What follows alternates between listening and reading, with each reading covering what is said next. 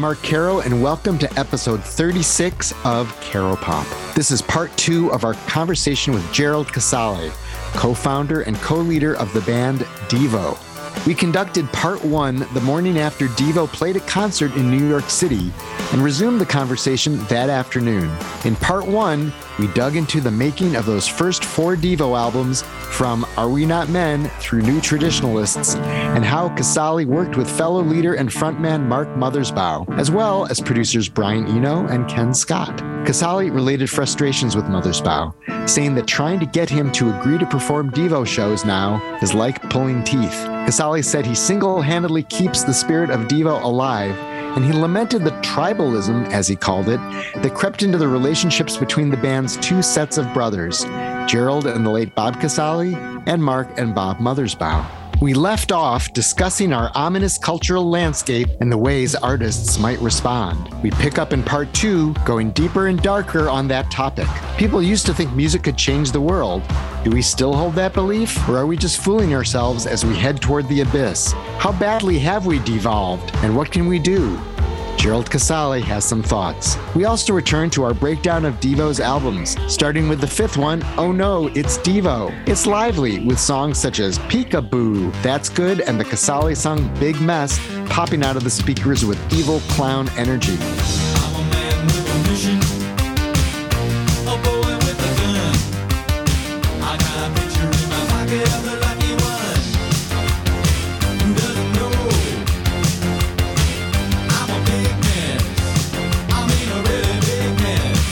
Did Roy Thomas Baker, who worked with Queen and the Cars, come to produce that album? Dark clouds were building as the band grew more reliant on synths. The tension between sounding human and machine like was evident on the next album, Shout, the band's last for Warner Brothers for 26 years. What went wrong there, and what caused the band to pack it in a couple of albums later? Mark Mothersbaugh focused on writing music for television, such as Pee Wee's Playhouse and Rugrats, plus films including Wes Anderson's Rushmore, The Royal Tenenbaums, and The Life Aquatic with Steve Zissou. What does Casale think of Mothersbaugh's scoring work? Casale, who made many of Devo's videos, directed videos for The Cars, Rush, and Foo Fighters, and he worked for the British team of Godley and Creme, formerly of 10cc. How did those experiences go? Casale formed a side project called Jihad Jerry and the Evildoers, which featured Devo guest appearances. An album, Mine is Not a Holy War, was released on iTunes in 2006 and on Record Store Day this year in April with the addition of a new track, I'm Gonna Pay You Back. But the real Devo reunion album came with 2010's Something for Everybody, which updated vintage Devo energy with such songs as Don't Shoot, I'm a Man, Fresh, and What We Do. What we do is what we do. It's all the same. There's nothing new. Can we expect another Devo album sometime? Um, you'll have to hear what Casale has to say. Meanwhile, can they interest you in some Devo NFTs? Also, are there any old Devo songs that they now get flagged for performing? Please enjoy part two of this Caro Pop conversation with Gerald Casale.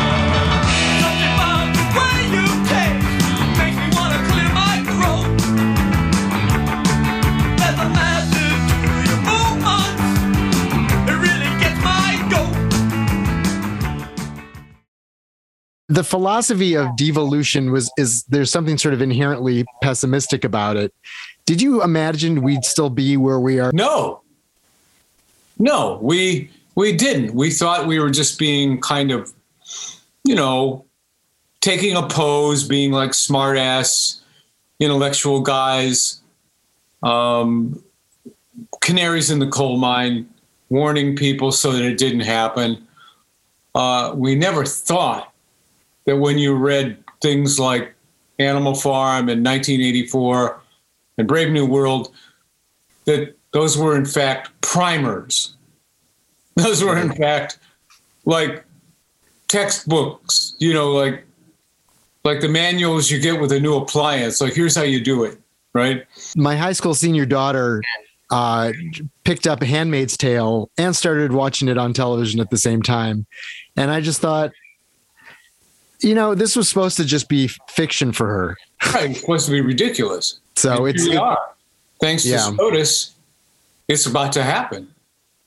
Yeah, and I was asking you like right before we sort of took our little break, just the um, you know, just how art can respond to this, or is this something where you need to? I mean, obviously, you need to move beyond art to respond to all this, but like, what is sort of the creative person's outlet to respond to all of this? It's, you know, we talked about this uh, part one. I, I feel that the attack on humanity is so egregious and so over the top that an artistic response is kind of toothless. You know, it's it's kind of uh, irrelevant. Uh, you, if you look at history, what you really realize is that a any kind of democratic rule of law was a an experiment, a relatively recent experiment and an anomaly in the history of man and the organization of mankind into social groups with leaders. And it's always been about uh, willing to willingness to give up your life to protect dignity and freedom. Because the pigs are after you every day every minute and it never changes. It isn't like you sign a piece of paper and now it's written in stone forever that everything's cool. No. You fight you win this freedom and now you're going to fight and fight and fight again just to scr- scratch your way back to square one when I grew up as sort of a child of the the 70s, you know, and sort of looking back on the 60s without having been, you know, a conscious kid during the 60s, there was a sense of, oh, there was all this terrible stuff that had happened, but we're moving beyond Right. that. And and and there was also so it was always this feeling of sort of optimism, like, oh, we're that stuff is in the past. And you know, the KKK and all that's in the way past and segregation, all of these things, you know, we're we're we're we're sort of moving. And even more recently, there were sort of you know, when Obama got elected, there was these, oh, we're in a post-racial society, you know, Sure. before you had this whole Yeah. backlash to it. And also growing up, there was this there's sense that, you know, music could change the world and art could change the world and and that somehow music was this unifying force that created empathy and bridges among cultures. And I'm wondering if that was was nice true then. tale. It was a nice fairy tale. I believed it. I definitely, if you would have known Jerry in 1970, uh, I believed it. do you think music could change the world then and Yeah. then it can't anymore or do you think that it's always been sort of the same Uh, I think I believed that fantasy back then, and uh, and then you find out it, you were silly. You're embarrassed that you would think that. Do you think music made the world a better place for a while and maybe now it makes it a hard- better place for a few people in any given moment. Yeah, you know, if we'd be worse off without it. Let's put it that way. right but you had a period where there were a lot of people who believed all you need is love for instance or give peace a chance i mean there were sort of these these songs that were rallying cries now did that actually create more love or more peace in the world i mean i guess you could No. debate that No, but you know, it people do need, unfortunately, they do need false hope. They knew they do need ideas that that justify the pain we go through being mortals on this planet. This is a slave planet. It's a planet of warriors, of people that are enslaved. That's what this is. This is crude and low. Planet of the Apes was actually brilliant series. Right. Have you now? I'm assuming that your worldview on all this has gotten darker over the years and decades, and maybe particularly in the last, I don't know, six years or something like that. Or have you always sort of felt this way and now it's kind of coming to fruition in a way you feared or No, I didn't always feel this way. Like I said, I was, you know, I probably could have been accused of being, although a thoughtful one, I was a hippie. The live and let live saw the saw the possibilities and the fantasies and the beauty of what could happen and thought there were just some bad apples, but the barrel wasn't rotten.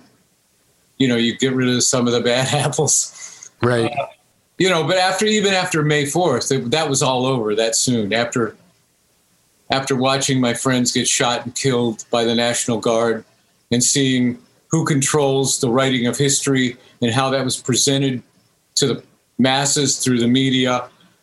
And you saw how it really worked. It was a simple red pill moment, to use the cliche of the Matrix. It, you were never the same again. You saw exactly how it really works and how everything you'd been fed was just a bullshit bourgeois consumer fantasy fucking lie. America, the brand of freedom. America was not. Was not. They were involved in, you know, inexcusable, indefensible, uh, imperialistic wars for compromised reasons. We were doing the same things we were accusing people of. We were gaslighting the world, no different than Russia was. At home, the most racist country on the planet. The crap that black people in America have to live with is just unconscionable. It doesn't even seem real. But for a while, I bet you thought it was getting better, maybe? Or did you Yeah. always? Yeah, sure. But now, where we are now, it's hard to sort of feel that. Full on de evolution. Full on. So, are you writing songs right now? I do, yeah. I do. I've written, you know, the latest song I wrote that I stuck on the um, reissue of the Jihad Jerry and the Evildoers record, where the added tracks, was uh, I'm Gonna Pay You Back. Right. And I did a video with my good friend Davey Force to that. Davey is a CG artist that's been playing with artificial intelligence programs. So we we took some look I'd been trying to do for like five years and couldn't do it. Because even as a director, I was limited to live action. I'm not an animation expert. He found a way to do it, which was take live action and turn it into something that turns it one degree away from reality into the Marvel comic book realm of like live action comics. And uh, and that's what you saw Jihad fight with his alter ego, Jerry from Devo. and the song too when i was listening to that album and i knew that they it's you know the sticker said you know includes the the new single i'm going to pay you back and in listening to it i thought well this sounds like it's this is reflecting the last few years as opposed to Right. you know the the rest of it which was what from 2006 Four. 7 Yeah, 2004 well, I wrote it in 2004. Didn't Right. Didn't, didn't see the light of day till two years later. Right, right. So, so anyway, but it was it was in that it, it was it was done during originally back in the the, the George W. years, and, Right. and now, but this sounded like, but but I'm going to pay you back sounded like it was coming out of the, you know, the Trump years. Yeah. So, Exactly. so you so you've been writing more along those lines yeah. since then. Oh yeah. And I'm going to use the same video technique as in I'm going to pay you back. I'm going to make a new video. And I wrote uh, a song called uh, "Sex Is a Weapon," and um, uh, a few others. Are you trying to get a new Devo album going?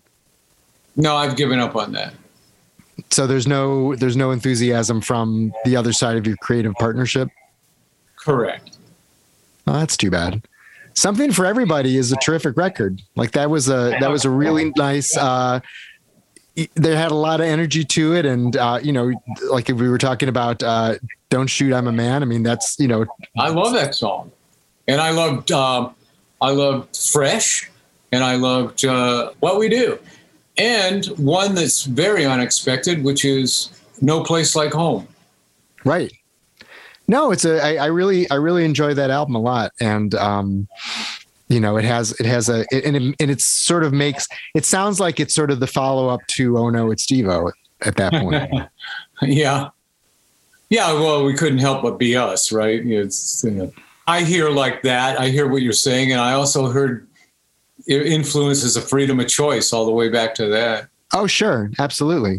Yeah, because they're because they're again they're hooky songs. They've got electronic things going on, but it also has, you know, a human human pulse behind it. Yeah. Um, But there's sometimes where the band will sort of come back and do their comeback album after a long time, and it'll be like, oh, they sound a little slower and you know less energetic, and and I did not feel that way about that record at all. I thought that it was, uh, I, th- I thought it really sort of jumped out, and I was re-listening to it again, um, you know, and and I'm just like, yep, this is how I remember it.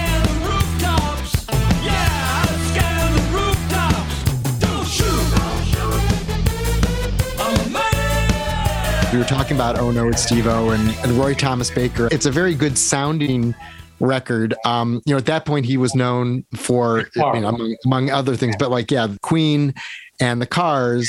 Uh, I, I'm wondering if he sort of like suggested sort of stacking some vocals with you guys, or whether it was like, no, this is not what we do. Well, what we were hoping is that after that experience of uh, New Traditionalists, uh, we were hoping that he could capture the sonics of these songs in a way that popped on radio. Because he was so good at making these songs sound incredible on the radio, which is what, what you had to do then. And, uh, and so I thought, well, what if we sounded as good as the Cars, but with our substance and our message? That's a good combo, right? Right. Like here's songs that are a lot more deep and a lot more substance, but they sound as earwormy as the Cars. So were you happy with how it came out? There's a lot of it I was happy with. Yeah. Yeah. I thought so. I mean, again, that that album was to, for me, and, and it's interesting because I actually at some point, sort of in the earlier days of CDs, there was like a CD that had freedom of choice and that together. Like it just kind of, I think maybe there was one where they had like you know Duty Now and New Traditionals were bundled, but those two were bundled together, and it made sense because those two sound good together. Uh huh.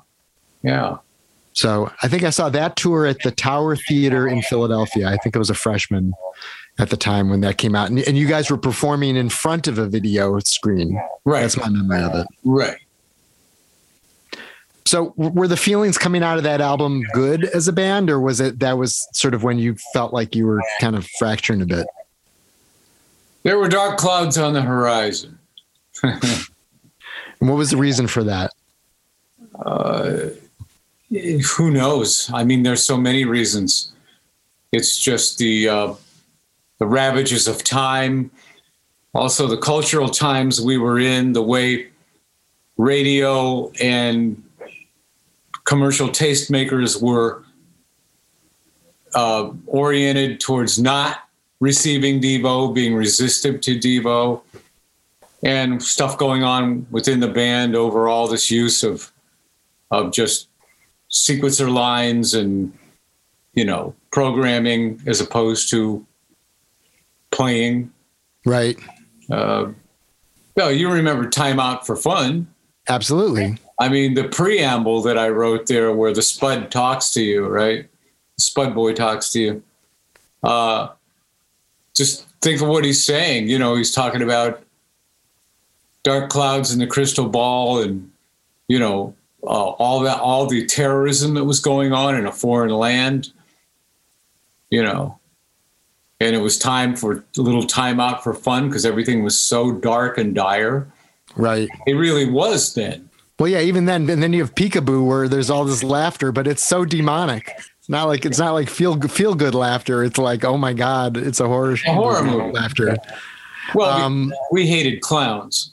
You know, clowns. we had a special hatred for clowns. We thought clowns were a horror movie. We thought they were creepy. Yeah, you're not the only one. So Devo really anticipated so many of the sounds of the 80s on, you know, your earlier records. And then when the 80s kind of caught up to to Devo, then it was like I don't know, something like shout, it there's you know, the, the sounds of it are more sort of the sounds of the 80s as opposed to anticipating the mm-hmm. sounds of the 80s maybe. yeah. And, and I think maybe that's the album that sounds a little more sort of synthetic and you know, in a way that that I don't know. It doesn't. It doesn't reflect as the energy of the previous ones, perhaps. I I did not like shout.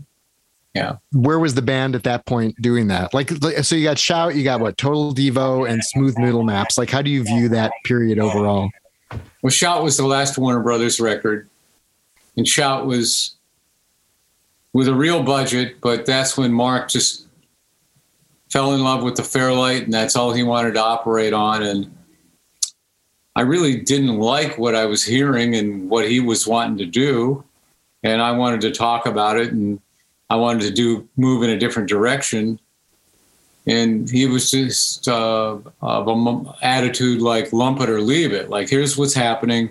If you don't like it, stay home. As if I was some sideman in a band, not the guy that founded it, not the guy that wrote half the songs. So it was like, oh boy, this is fun. And I just, I didn't like the energy. Uh, it just sounded sterile and um, not Devo. Where did you want to take it? Well, I said if we were going to use the Fairlight, I thought we should become Devo Spaceman Caveman, meaning only use the Fairlight for some very, very unsettling, intermittent, hugely synthetic sounds that we're playing to that only come up compositionally, you know, every 16 beats or every eight bars or whatever. And the rest is Devo going back to the cave, but with this high tech, frightening outer space element of the Fairlight. That would have excited me. Yeah. The mid 80s just sonically were such a weird time and and I feel like they sort of like like a lot of groups sort of most dated records are from like 84, 85. They all sound like cocaine. You know, like on cocaine. Like I was I was a you know big Elvis Costello and the Attractions fan and Goodbye Cruel World came out in 84 and it, it also like you listen to that album now and that's the one that's so time stamped.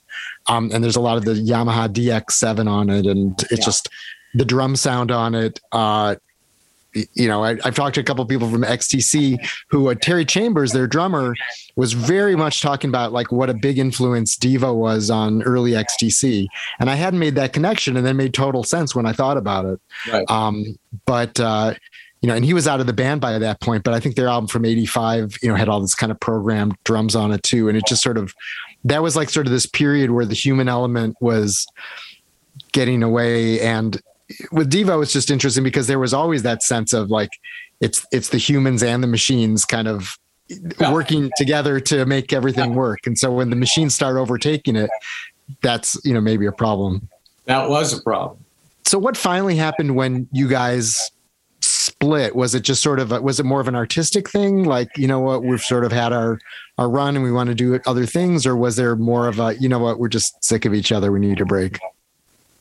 Well, yeah, um, Mark only became interested in in what he could do for scoring in some kids' TV shows, and then that jumped into a feature.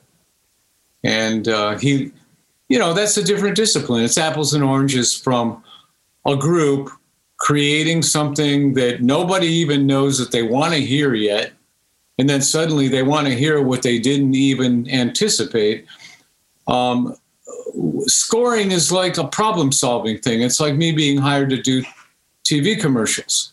I'm not the primary uh, creative, I'm the secondary creative. They come to me with an idea and they're trying to figure out a way to get it done and make it work. And they're looking to me to problem solve and do that because of my understanding of the medium and, and my directing skills and you know here here's a storyboard you know here here's the way we can do it. Here's a shot list. It's the same thing uh, with scoring. It's like they come and go can you know we want something that's like danny elfman's nightmare on elm street you know whatever. Uh, and and then you know because you have enough technical facility you go oh something like this? So you're solving their problems. It didn't start with you it wasn't your movie. You didn't go, I'm going to write a horror score here. You know, it's you're being hired. Um, and so, Though so was Bernard Herrmann by Hitchcock, and you still, you know, remember those scores. well, those are exceptions. Those are exceptions. That's when art comes back into it, Right. you know. But that's not that's not the Hollywood machine. That's not how it works. But right. So someone like Wes Anderson is working kind of outside that. Right, and there you go. That's what people remember when when Mark got to do something for Life Aquatic. They still remember that because there was some thoughtful aesthetic process going on there. Is there any of that music that you sort of have just listened to and thought, oh, that's just a nice piece of music? Sure, yeah, of course. You, I think we all remember exceptional pieces of music, don't we? It's like Sure. But like, like, like, what would, what are examples of stuff that he's done sort of solo that you thought, oh, that would be, yeah, that's a, that's a nice, that's a nice piece of work. Mark. Yeah.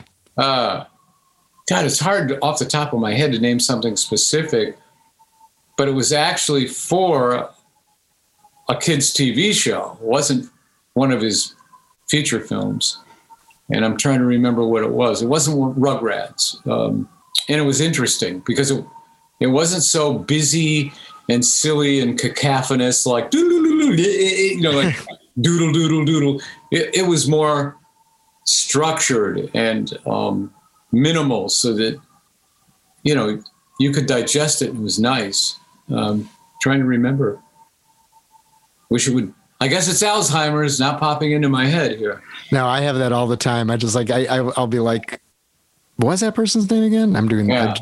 So it's, yeah. And you were directing videos also, and you, and you worked for the cars. You did, you did the, you did the touch and go video for them and you I started, Rush. I started in 1980 directing for other bands i did touch and go and panorama for them Right. and that led to some stuff for rush Yeah. I saw Believe that. Mystic Rhythms by Rush. there you go and then i was Foo Fighters you did?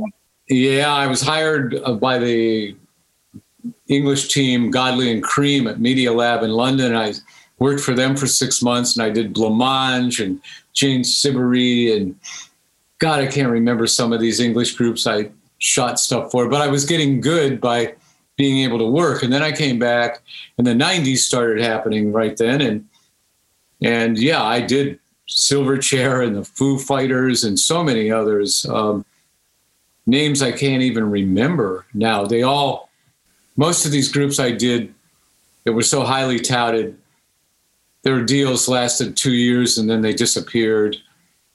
Um, You and Godley and Creme could have like had a sort of spin off 10cc Devo band or something. yeah. Oh, I like those two guys. They were great. And I was unfortunately present when their wives, who hated each other, broke them up. I watched the partnership break up. Oh, that's too bad. I I, I noticed that they hadn't been doing stuff for a while, and then I don't know. Creme recorded some stuff. I mean, uh, Godley recorded some stuff with Graham Gouldman. So then that was his other half of 10cc, but Yeah. they never, they never really all came together. I'm at least, telling you at what happened. It was once again the triumph of pettiness, stupidity, and tribalism. well, that's too bad. What, what was it? Yeah. Well, I can, I'll, I'll ask them at some point. I'll, I'll, I'll get them on the podcast and say, why'd you guys break up? Yeah, Um, but yeah, they they're because I appreciate it because they because I like those you know early 10cc records and even and some of the Godley and Creme stuff too because it's right. just very creative and then the and they really sort of pushed everything forward with those videos Mhm. and um you know and your videos are are a lot of fun too and did are the cars the ones who put you on to Roy Thomas Baker when you were doing those the panorama stuff because that was like right before uh oh no it's Devo That's right. Yeah, yeah. I, I was. Um, I actually had a good relationship with uh, Ben Orr, who's deceased now, right and not a bad one with Rick. Although with Rick, you never knew where you stood. He was pretty inscrutable and removed. But I was hanging out with them in their studio on Newbury Street and going out socially with them. And uh, yeah, that's how Roy Thomas Baker got into the, the mix. In terms of you go, looking at what was going on with Devo and and you guys had broken up, did you have sort of thoughts about like I mean I mean obviously you talked about the sort of how you wanted to use the Fairlight in like the mid 80s during this break of time between you know between smooth noodle maps and um something for everybody did you have other thoughts on oh these would be sort of interesting directions for us to go in that we hadn't gone in musically or just Yeah, yeah, musically. Yeah. Well, for instance, I'll, I mean, I'll throw like the Jihad Jerry uh, record. There are a few things happening on there, even though it's basically, you know, a lot of it is you and the Devo guys, but like there's there's a lot more sort of background vocals and kind of call and response sort of stuff, which I don't associate with Devo. And even the song Beehive, that's kind of like a blues song, and, and. I don't think of D, I don't think of Devo as going into blues. So I was wondering if that was my roots. I, I was in a blues band that was pretty famous in Ohio called the Numbers Band, 1560 75, the Numbers Band. And I played with them at these clubs like in Akron and Kent that were very popular at the time. So I was playing at JB's and the Cove and someplace in Akron I can't remember the name of. And the lead singer, Bob Kidney, uh, gave me a true schooling in the blues. I mean, he had a collection that filled a whole wall in his house, a collection of vinyl from Imperial Records, Vee-Jay Records, Chess Records, all the best recordings from the 50s and 60s of, you know, Willie Dixon, John Lee Hooker, all of them. And we he'd play me all these deep cuts off of their records and I got really sucked in for a while. I was Mr. Blues Man. Beehive was my nod to the to my blues uh, roots. Were there times when you came into Devo with you know whether it was a blues song or something else and there was a sense of oh that's a good song but it's not Devo because that Sure. doesn't fit our identity Sure. Yeah. like you know like the, too- the- a sensitive acoustic ballad or something like that Yeah, it was too genre. It was too. We, we always had an agreement that if it sounded like something that already existed and was already on the radio, we weren't going to pursue it.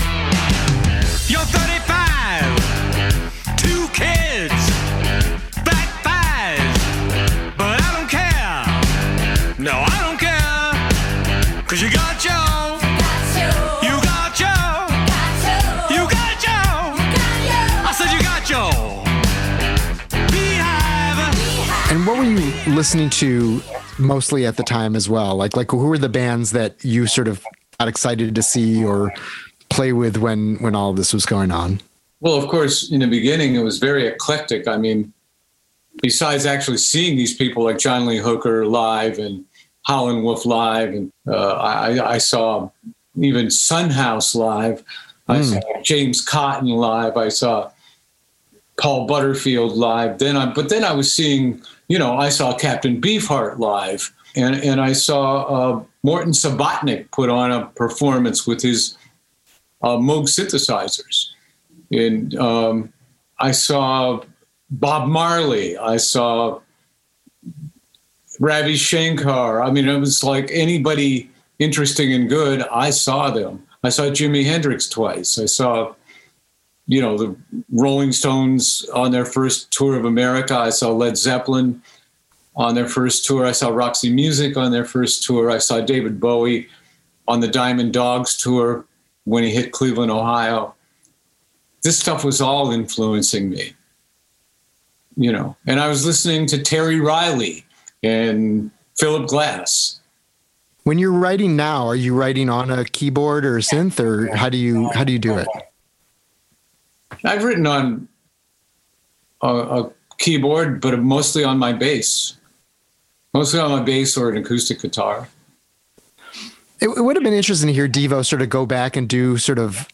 I mean, again, you don't want everything to be looking back or whatever, but to but to, to almost do like this this another guitar record, like you know, "Are We Not Men" or that'd be something. Where that'd be great you say that like you would you would love to do that, but it's never going to happen. yeah i just i don't see the spirit being shared you know When you when I saw you on that tour and you were doing that album and Freedom of Choice, was, did you have a feeling like one night was more fun than the other? Like one album was more fun than the other to perform? you know, since I love both of the albums we were doing, it was equal. Even though, and in fact, the fact that it was so different and we were switching back and forth made me like each one more than having to just do one thing every night.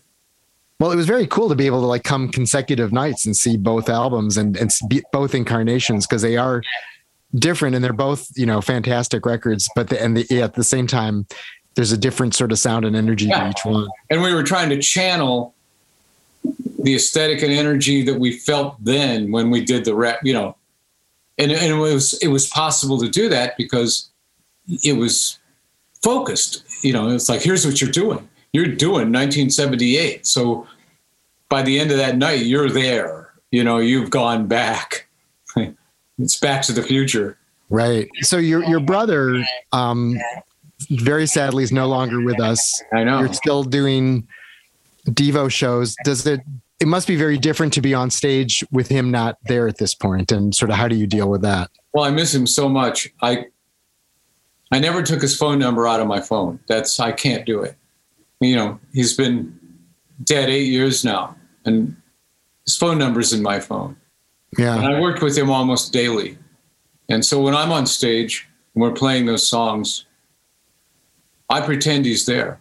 What are the things that he added musically to the band that your casual listener would not have realized? um, maybe how much work it takes to sound simple and stupid. Yeah, I mean, you guys just you know there were there was there was such an interlocking of all these different parts, but it never sounded overly complicated. Like yeah. like exactly. you you managed to sort of get these musical ideas across even though you know when you watch the videos and you know see performance footage you know you see that everyone's doing something very different but it all kind of works together Yeah. Yeah.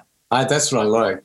What do you think of where we are culturally now by the way do you are there songs that is it is it are there like older songs that it's harder to pull out now or you know do you get flack cultural flack for any of anything that you've played in the past because they're like well you know you could do that in 78 but Right. now it's not so great Right. Like the Rolling Stones brown sugar, right? right. Well, you know, we're like, you know, what one of my kids when they heard the song Mongoloid, they're like, "Oh, that's not a good term," and I'm just like, "Well, you know, this is." If you listen to the song, it's not an offensive song, but the term No. takes some people back. And I'm wondering, you know, can you still perform that song and have everyone be fine with it? Yeah, well, you're you're right. In politically correct culture, where there's as much uh, censorship from the left as there is from the right, Mongoloid is just automatically a red flag because you got the name, right? I'd have to sing Down syndrome. He had Down syndrome, you know. But we weren't making fun of the Mongoloid. We were making fun of the guy who made fun of the Mongoloid. We were Right. saying he's the Mongoloid. You know, he's the Mongoloid he's making fun of. But it, but of course that's just that irony is lost on a modern audience. They don't understand satire. They don't understand irony. They just just accept everything like point blank, like zeros and ones information, you know. And they're Well- told what to think. They're told this this is okay, this isn't. Well, it's it's hard to imagine like someone like Randy Newman, like the career that he had, specifically the the stuff he put out in the 70s. Yeah. Like it would just be it would be subject to quote unquote controversy if he did it now because He'd be canceled. yeah. I hope not, but um He would be. Yeah. Now he managed to mix the the you know the movie work and still put out the good records too. Yeah. What's the what's the most recent album or song that you've heard that you've loved? Oh, it's a few years old now, but when um, Donald Glover, under the name of Childish Gambino, did "This Is America," the song. Oh, yeah. I I just was blown away, and I I was jealous. I thought that has the substance and power and directness of early Devo. It's some message that we should be talking about. He did it, and I was moved by it. What do you think of that video? I was disturbed by it in a good way. Yeah. What kind of music do you listen to these days? Do you listen to like a lot of hip hop or do you, you know, are you I try to listen to everything. You know, I just listened to the new Kendrick Lamar single. I thought that was really good.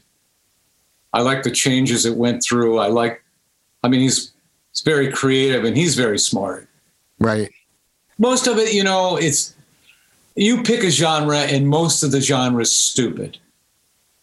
I mean, people go, that hip hop sounds all alike. Well, so does heavy metal.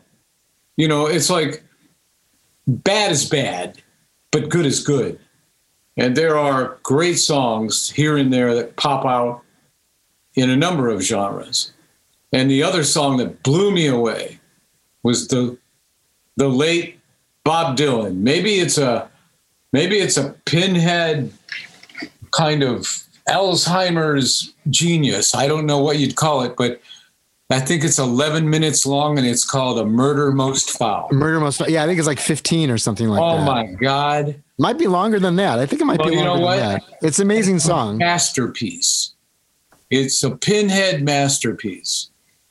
Even though he's sounding like a guy that's half dead and he's mumbling, his devastating summation of the 20th century is right on the money. I'm also always happy when someone who's been around that long reminds us that he's still relevant and that you know you can be making amazing music when you're in your late 70s or even 80. And he's touring. Absolutely. I mean, he just showed the kids, fuck you. Here, write something heavier than this, pal. It was amazing. Went through being cool. Went through being cool. Eliminate the ninnies and the twists. McDonald's, I think it just settled over their like unauthorized use of the energy domes. Yeah. Did those become like collector's items? Can you find, you know, do you have like a, you know, alternate sort of I don't even have one. Uh, and, uh, you know, we had to sign a non disclosure agreement. I mean, they're, th- those people are brutal. They basically threatened us, if you can imagine that. They said, if you keep this up, here's what we're going to do to you. As if we did something wrong, even though they were totally in the wrong. And then they made us sign a non disclosure agreement. So I am not allowed to even talk about what the settlement was. Honest to God, to this day, it's in perpetuity. Yeah, I think that was the case when I talked to you back in like what 2009 or whatever. So I was hoping maybe. But I guess I guess those things just hold forever. But but they're but they're gone though. They they quit doing their little rip off Oh, yeah. energy zones. so, all right. Well, what's the next thing that we can expect from Devo? Gee, I don't know. You know, I would like to say there is something very much. I, I'm working on, um, you know, for years we've had this story that we wanted to turn into a graphic novel and a musical, and now we have people that are ready to to make it happen. And it's just a matter of, you know, overcoming marks and transients. Um, there's also a, um, a company that does um, NFTs. And uh, there was this idea from Devo about doing the musical equivalent of what the crypto punks did when they did that series of portraits where they were using visual AI programs so that there's no two 8 bit portraits that are the same. Like when you buy one of those, you're actually getting something of value because the next guy's is different. Right. That's never really happened in music. And we think we've figured out a way with this with these programmers to do that in music so that there would be no mass release of this new Devo song because there wouldn't be a song. It would be written in a series of two bar programs where we know that no matter what the AI technology does to it to progressively mutate it, that they can't ruin it. Any two parts rearranged will sound good together. Any length will sound good together. And any rearrangement of the lyrics, it's like William Burroughs cut ups, right? It will still be poetic, even if it's not a linear narrative. So you would get your your version of the Devo song would be different than the next guy's, and there would only be like a thousand versions available. So would this have lyrics on it, or is it just an instrumental piece? No, it'd be lyrics on it, and each of us would sing. So, but you don't know who's going to be singing what on any given version. Huh. So it would just be kind of this jumble of like different parts that you know would sound good together, but, but, not jumble in the sense of conceptually it was be worked out so it's it's it's coherent jumble because it would be based on bars of music how do you write a song like that? uh by breaking it down it's so devo right by breaking it down into small pieces and realizing that any piece can be connected with any piece and making sure that works. So you've already written this, or this has already been recorded, or you're trying to get No. it going. No, this was the idea, and uh, I keep working on it. I've written charts, I've written lyrics, I've been waiting to record pieces, and I keep saying to you know the other guys in the band, let's get together and make this real, And and we'll see. We'll see. It sounds really interesting. So I'd love to hear. I'd love to hear it. So well, great. Well, thank you. And then, and I'm sorry I missed your show last night. And I Yeah, hope there will be at least another. Do you, you have any others scheduled, or is that just kind of it for now? Unfortunately, yeah, that's kind of it right now. Well, come on over to Chicago. Do a last one Chicago. We're the Midwest, Heartland, and all that stuff. So I you love- owe us one. That'd be great. Love Chicago, yeah. So, all right. Thank you so much. I really appreciate uh, chatting with you. Thanks also just for all of the awesome music you've given us over the years. It's really uh, made a difference in my life and a lot of other people's. Okay. Thanks, Mark. That's all for episode 36 of Caro Pop. Thanks again to Gerald Casale for spending so much time discussing Devo, his own work, and the state of our devolved world. Follow him on Twitter at GVC3 Casale, C A S A L E, and go to his website, geraldvcasale.com, to order Jihad Jerry albums, singles, shirts, and other merch. Thanks as always to web designer Marty Rosenbaum and to Lou Carlozo, who recorded the Devo inspired Caro Pop theme. Caro Pop is produced by Chris Swake, who's always on the Smart Patrol and does his work with a ton of love. I'm Mark Caro. Please follow me on Twitter at Mark Caro, at M A R K C A R O, and visit the Caro Pop website, caropop.com, for posts about music, movies, and food, and also this Caro Pop podcast. Please share, subscribe, and tune in again next week. Thanks.